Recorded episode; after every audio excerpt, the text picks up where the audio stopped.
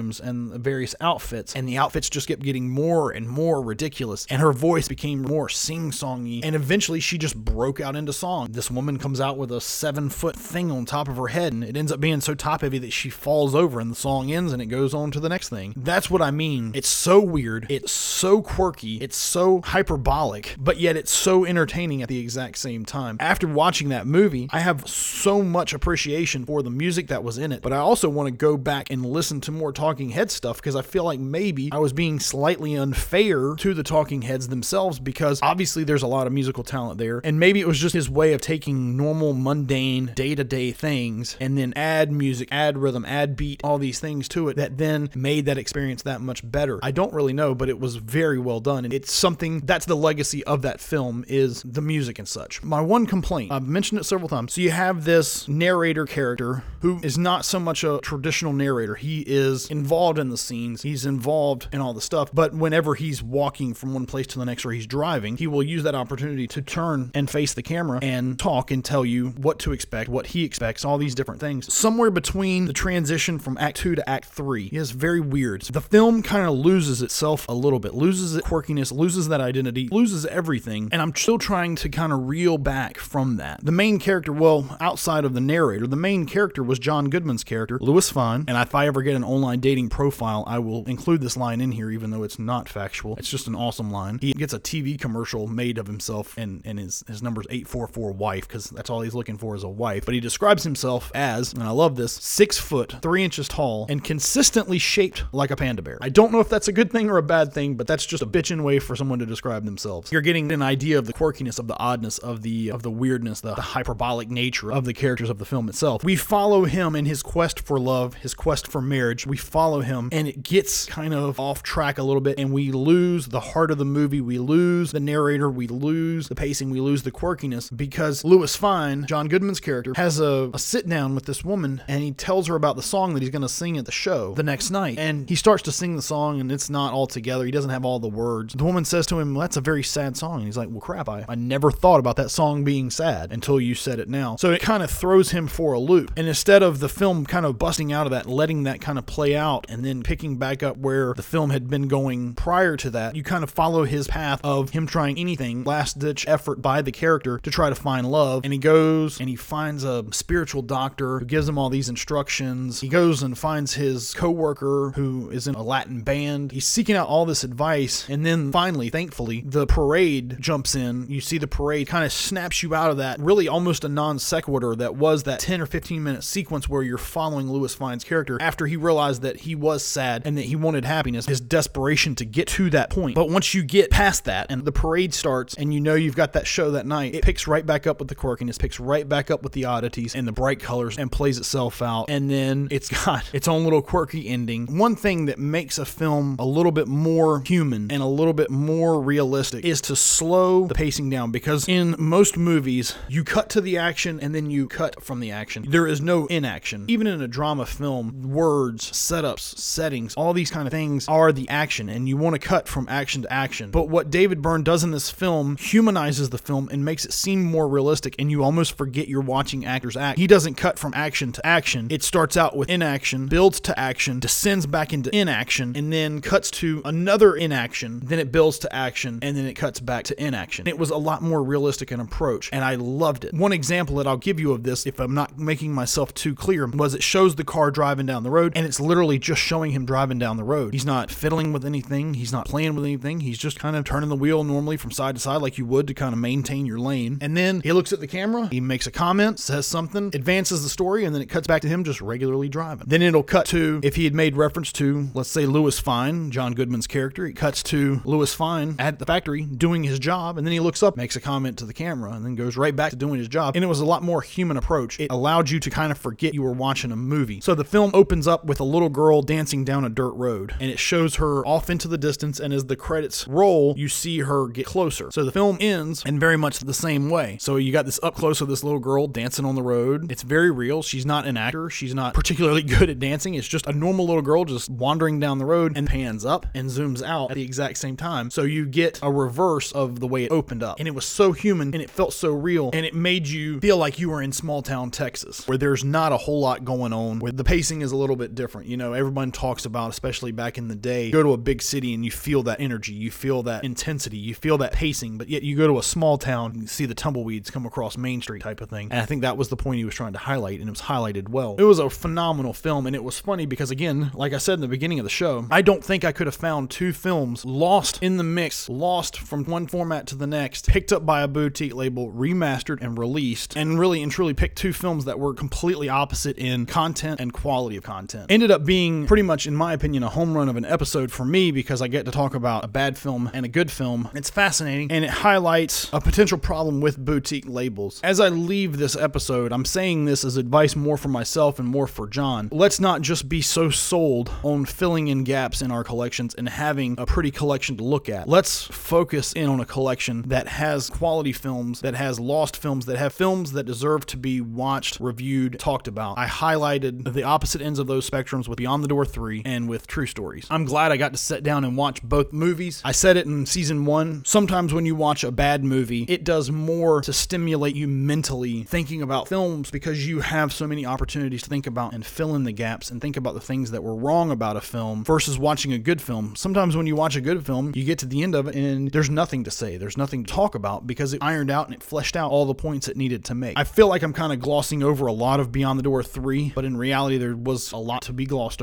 over. I feel like I'm glossing over a lot of true stories, but the reality is, True Stories was such a good movie, there's not a whole lot I can add outside of a simple summary of what actually occurred on the screen. And with Beyond the Door 3, I talked about its redeeming qualities. I talked about how it could have been improved, but there's really not a whole lot beyond that, beyond that Door 3, that I could discuss. I think that's probably as good a place as any to end the show. I've talked to John, and apparently he has no obligations with his wife, his kids, anybody else. So I'm hoping, even if I have to take the microphone and the setup to his house, I feel like like next episode, I'm hoping that we can actually get John back in the studio because he and I have a list of about five to 10 films that we would like to watch together and record an episode of the podcast. I don't want to spoil those films, so I'm trying to pick films that he either wouldn't watch, like Ford versus Ferrari, or films that really aren't worthy of our collective time, like Beyond the Door 3. Hopefully, next time it'll be John and Jay talking movies and not just Jay making excuses for John not talking about movies. This has been Present Jay signing off. We'll talk to you later. That was really stupid. That's all, folks. This has been John and Jay Talk Movies. God, no! Oh, God, no, please! I'm not so sure what to believe. All we get is what you people tell us. God, that's enough. That is enough. Time out. I'm burning. My lungs are burning. Time out. Time out.